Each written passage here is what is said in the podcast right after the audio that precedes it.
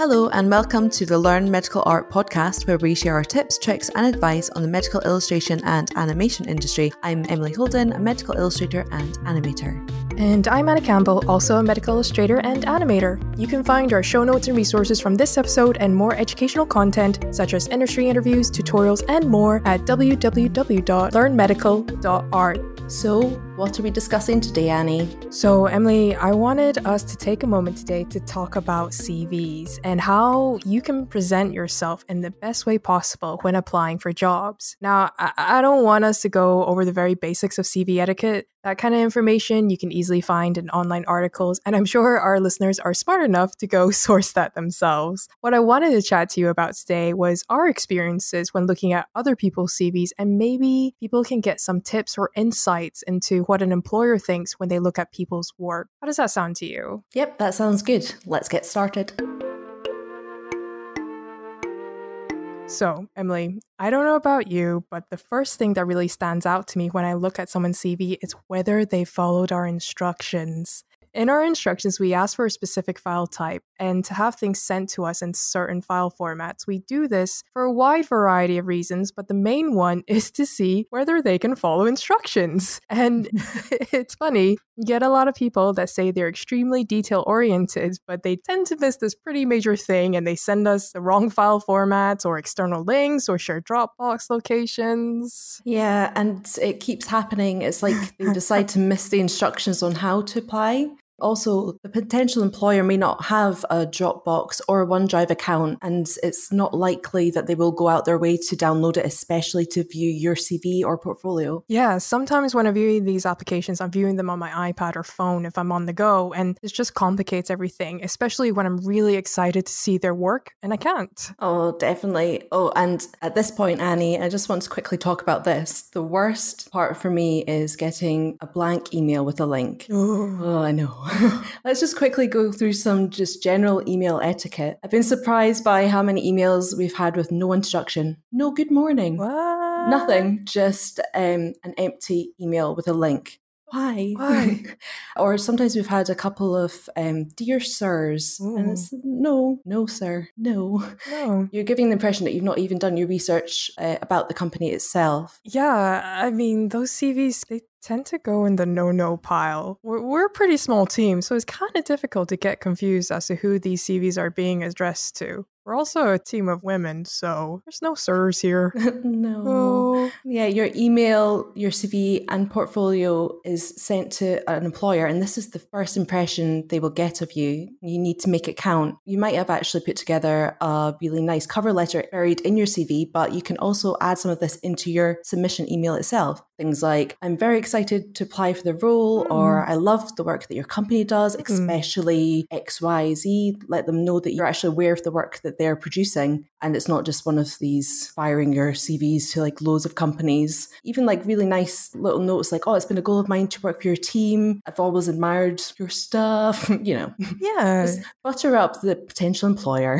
yes, just just small little things to show that you know what a company does or what kind of projects that they've done. I think it might be worth doing another episode about email etiquette or even interacting with a company on social media. Don't you think, Emily? yeah, that sounds good actually. I think let's make a note of that. Okay, right. Done. so, uh, where was I with the CV stuff? Ah, yes. Now, our company asks for a PDF CV, resume, and portfolio, and it's not because we have a preference over a Word document or something else. We outline specific file instructions for a couple of reasons, and I wanted to go over them today. Firstly, is to see whether or not they can follow instructions. It's a trap. It's a trap. You'd be surprised, but not paying attention to this can tell us a lot about a person and whether or not this person is suitable to work as part of this team. We write a lot of instructions in our assignments, and we need our artists to hit every point in their assignment to do list, not pick and choose whatever is convenient for them. Because at the end of the day, we're not servicing ourselves, we're servicing clients that we really value. And when things get missed, it causes a domino effect that can cause a lot of problems. Yeah, definitely. Instructions is one of the main things. I've had friends in HR and larger organizations mention how some people don't use the online application form as instructed. Instead, they send their CV in a different format. And this really bugs the hell out of them because they just have to sit there and spend time inputting all of the applicant's data into the online form. They need this information because it gets uploaded onto their system. And when it comes to picking candidates for the interview process, HR remembers these individuals and not for good reasons uh-huh. too. Other than following instructions, why else would you provide specific instructions? That story is kind of perfect because another reason we ask for specific file formats is that we kind of want an offline version of their portfolios or their CVs in case their websites get pulled down or their domain name changes. So we, we might not have a person in a full time position, but we might consider them for freelance work further down the line. And we select freelancers based off the portfolios they send us. We keep them in an internal library and review the portfolios together as a team. And it sucks when we really like an artist, but their website suddenly down because they haven't paid the domain or they decide to rebrand themselves, or that was the only link we have to their work and it suddenly expired. If we don't have anything that we can share with our clients, if we're pulling together this extended creative team, we can't really use them as a freelancer. So that's mm. kind of a lost opportunity there. Yeah, I think it's important for you to plant the seeds and make sure that it's easy for the potential employer to find you in case you do change your URL or you decide to make more of a company name for yourself and change your website details. It's just important to get on people's radar and always have that little paper trail so they can find you again their skills might be suitable for a future project. And I wouldn't want a first impression of not following instructions to kind of hinder that decision process. And speaking of skills, uh, another reason we ask for specific file types is that we're also analyzing whether or not they have the skills and knowledge on how to work with PDF exports, vector formats, and programs like InDesign, because a lot of design work that we do requires that very basic skill. So if someone's unable to produce a suitable PDF that can be included in an email attachment, then they go down in the application list. If they have provided PDF, we're going to review it with a fine tooth comb. So if someone has included icons or logos in their PDF, I'm zooming in to see if they're vector. If they're rasterized or pixelated, they're kind of put in a no no pile. Yeah, whenever they're graphic elements um, like icons in CV, I assess to see whether the icon designs are cohesive with one another as well. Mm. I think whether they're sized or colorized in the same way. And it's surprising to me to see just how many people are grabbing just like a JPEG icon off the internet, which is probably breaking a couple of copyright rules in itself and then just like throwing it in there without considering any design choices. And if you want to use icons, there are great websites like Noun Project where you can download vector icons and use them with attribution or pay a minimal fee for them. There's also a lot of free icon libraries out there, so it's worth spending some time searching and refining this if you're gonna go so far as to put icons into your CV. The details matter here. And speaking of design, the layout of your CV does matter as well. Graphic design is really important in our fields, and you can showcase your graphic design skills by the way that you design your CV. Text alignment, font sizing, font pairing can make or break your CV. We don't mind the type of color that you use as long as it works. Yeah, I think it's all down to the overall design rather than one single element when it comes to adding color, but type design really does matter. For sure. And when we talk about type design, here are some of the things that really stand out to us. We assess whether the text is easy to read, the font style, the size, or even the amount of fonts that there is in a CV can affect the legibility of text. It's useful to understand terminology like line spacing, alignment, or kerning when working with type. And there's great resources out there, Emily, that was shared with me years ago that really helped me understand this terminology. And it's called thinkingwithtype.com. And we'll add it to the show notes as, you know, it's worth checking out think now if you're feeling overwhelmed or unconfident in your layout design skills, a good rule of thumb is to keep it really simple and keep it nice and clean. Mm-hmm. And before you send anything off, make sure you do two quality checks. Mm-hmm. the first is to go through your text to make sure that there are no spelling or grammatical errors. And the second is a design check to make sure that your text is aligned correctly, the colors are cohesive, and icons and font sizings are cohesive, and all of your hyperlinks are working. It's not great to see when people say they're detail oriented on their CV and we see things like spelling mistakes or design mistakes. This is only evidence to show that maybe you're not detail oriented. Now, this is like totally rich coming from me, where all of my social media posts are riddled with spelling mistakes, and the rest of the team tells me and the audience all the time. Oh, no. So maybe that's why I'm trying to hire someone who can spell. yeah, I think that's one It's a really important thing to add. We're not like innocent in any of this. We're only saying it. I think a lot of it's through experience of looking through people's CVs, but also knowing ourselves that we have put up content or stuff that has had spelling mistakes, and we just wish we had done that one last check before uploading it. It would have been much better than having that post that you just can't take down from somewhere and it's just up there with a big glaring spelling mistake forever. Oh yeah, there's so many of them glaring at me each time.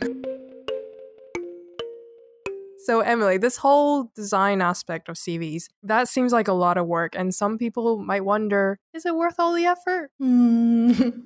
well, we're a small studio so our team have multiple skills, so they can pivot between projects. Graphic design is one of those skills that we look for in candidates. And it's a skill that's becoming more increasingly in demand as companies are looking for medical illustrators that know a bit of everything. Mm-hmm. But people might say that graphic design doesn't really matter if you're looking to work for a larger organization. You would maybe just be hired as an illustrator or as an animator. Mm-hmm. And they probably have a whole graphic design department on hand to help them do this. For sure. And we've worked for companies like that. But I want you to consider this. If you're a junior artist, for example, and you want to progress to a role of, say, like an art director, you're probably going to need some graphic design skills to land that role or, you know, be seen to be put on that track. For some art director roles, you need to create pitch documents for your company or oversee branding guidelines for the visuals you create. If you don't have these graphic design skills to create content and sales tools that help represent and sells the company that you work for, then it's going to be very difficult to get into those types of positions. Yeah, that's very true. And then again, then again, if you're quite happy doing work as an illustrator or animator, that's totally fine. You don't have to be crazy amazing at graphic design. You maybe just need to have some very basics. Focus on that and keep the design of your CV simple and clean. There's no need to throw in a load of razzle dazzle design and also maybe try and steer away from those template documents that you can download for free mm. online because mm. you can just tell when you've had a few CVs that are all laid out in the exact same way and maybe there's only just a slight color tweak between them. It's not really showing your personality in it. Mm-hmm. Is it is it worth just using a cookie cutter for your CV when you could maybe just think a little bit more about the design yourself? Right. And and we've mentioned some resources already to kind of help you with keeping things looking nice and clean so that you can create a design from scratch and make it unique to you. Now, another thing we look at in CVs are skills, which is something people can add to their CVs to show employers what programs or software they're familiar with. And I'm all for having a list of software in there. It kind of shows me that this person has had experience in using certain industry specific software. One thing that we do notice, and it's definitely a trend that we see, is that there's always these little skill bars mm. side software programs. A person will have maybe like five, let's call them stars, but it's normally like an adult or it'll be like a progress bar graphic. Maybe someone will rate themselves five out of five for Photoshop or something like that. And that means that they're considering themselves really advanced in their Photoshop knowledge or technique. It's just a little bit too subjective, or you'll maybe have even just like three dots. So you're doing like beginner, intermediate, expert. Uh-huh. Well, if you're an expert at this, then you should be one of the like the top branding agencies in the company, or you should be yeah. working in Hollywood, or like, you know, things like that. It's kind of why are you applying to this role if you are a five out of five in After Effects? Why are you coming to us? Yeah. This type of design trend can be a disadvantage to the candidate because they're saying to us that they're a master. And if we go, oh, okay, that sounds great, we always look at the CV first and then we jump into the PDF and we go, oh, yeah, and, and the evidence is always in a portfolio, isn't it? But it's never usually the case, is it, Emily? No, sadly, it rarely is. And this is where maybe this design trend can let you down here because you're telling us that you've mastered this software program and there's nothing more we can teach you. So rather than having a bar of stars or skill level in the software, maybe just list the software that you know on your CV and we'll be able to assess how well you can use it from looking at your portfolio itself. Now, speaking of listing skills, one thing that might be special specialized for medical illustrators or animators are industry specific skills. So I've seen some of my colleagues and friends list anatomy knowledge like surgical illustration or molecular illustration, or like they have laboratory experience as part of their list of skills. This is something that might be useful because sometimes you might need a team member or a freelancer that has a specialty in a medical area, like molecular visualization. Emily, you're our resident head and teeth specialist because of your time at the dental school.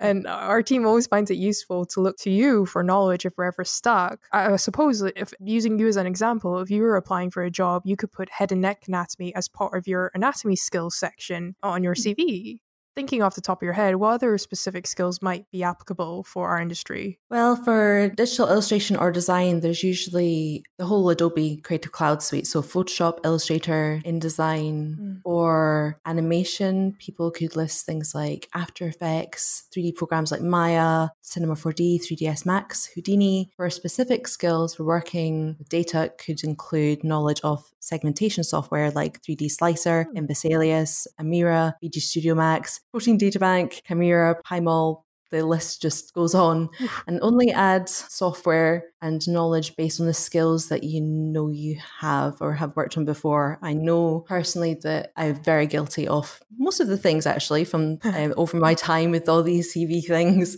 And I think one thing that I did have on my CV was that I did have knowledge of stuff that I maybe only just really delved lightly on. Mm. And then it kind of it did get pulled up in an interview like, so how much do you know about HTML? And I was like, um, can we just can we just go back to my uh, slideshow here and just talk about this instead? That's and brilliant. Like, yeah, a little bit. Mm-hmm. But I think, luckily enough, I think uh, my actual portfolio and the fact that I had all these other skills was kind of like, oh well, you can learn that. Yeah. If you've learned that, you can learn that. That's fine. So that was fine. But yeah, just don't don't list things that you might get caught out on, especially if you said that you're a kind of intermediate master at something and then well, HTML, but it's mostly like your time in MySpace or something like that. yeah. Because like, I had a really nice MySpace layout when I was like 13. Amazing. Um, um so or maybe I just like tried to crash learn it in like one week before the interview, but hey ho. It's fine. So yeah, I think don't don't list anything that you are not comfortable to be pulled up in an interview because you might get a difficult question. And if you genuinely are not an expert or intermediate at this area, then could potentially be very awkward. yeah, and, and you're totally right. People do check. If a person lists something like Unity in their CV, I'm gonna go and like cross reference this and try and find evidence of a Unity project in their portfolio. Not mm-hmm. to like cash them out. I'm just really interested to see that. I'm really excited to see that because I don't know know it. So I want yeah. a person that does know it. More often than not, we get applicants that have listed a whole bunch of skills and software, and the only thing that we see in their portfolios are, are pencil sketches or Photoshop illustrations. And I'm real sad about that. This brings us nicely to cross checking your CV with your portfolio. Any projects or skills that you mention in your CV should be reflected in your portfolio. And you don't want to mention something and then the employer's chasing you up for it because more often than not, they won't bother. So you might have mentioned that you've got experience in doing this or that, or you worked on this amazing project that you learned all these things from, but then it's not in your portfolio. And if there's no evidence of it, then to the employer, it kind of doesn't really count unless you can see it. We sometimes follow up if we have time, but we're mostly too busy with client projects to chase after candidates to see pieces of their work. And, you know, these projects might sound great on paper, but we make our final decision after seeing their portfolio. And that's very much the case with a lot of creative industries. Now, some people might say that they cannot share certain projects or have nothing to show in their portfolio because of the non disclosure agreements with previous companies. And that's okay. In cases like this, you should probably have some personal side projects in your portfolio that reflect the type of work that you've done commercially and again, employers need evidence of this in order to make a decision. They're not going to take your word that you're really, really good at it. And um, they need to actually make that decision for themselves. If we have one candidate that has a great CV but no portfolio to back up that CV, and on the other hand, we have this other equally amazing candidate that has a great CV and a portfolio, we're going to go with the other candidate when it comes to selecting people for the interview process because they've done all the hard legwork and they've considered their audience. And it shows us that probably going to do the same if they work with our clients. On that note, I think it'd be a great time to just wrap it up and do a quick summary. Let's go over what we've covered and what the main takeaways are for our listeners. Number one, first impressions do matter, so make sure you follow instructions. Like they say in all online articles out there, cater your CV for the specific job you're applying for. Number two, consider graphic design basics in your CV. Resources like thinkingwithtype.com are great to help you get started. Number three, keep it simple, keep it clean. It's a great model to follow when it comes to type design for CVs. Number four, avoid bad CV trends that can put you at a disadvantage, like those skill bars. Number five, see if you can add industry specific skills like your anatomy knowledge as well as software. Number six, do two quality checks one for grammar and spelling, and the other for design. Number seven, anything listed on your CV should be reflected in your portfolio. And lastly, number eight, think about your audience and who you're sending the CV to. Make it easy for them to appreciate the amazing work that you do.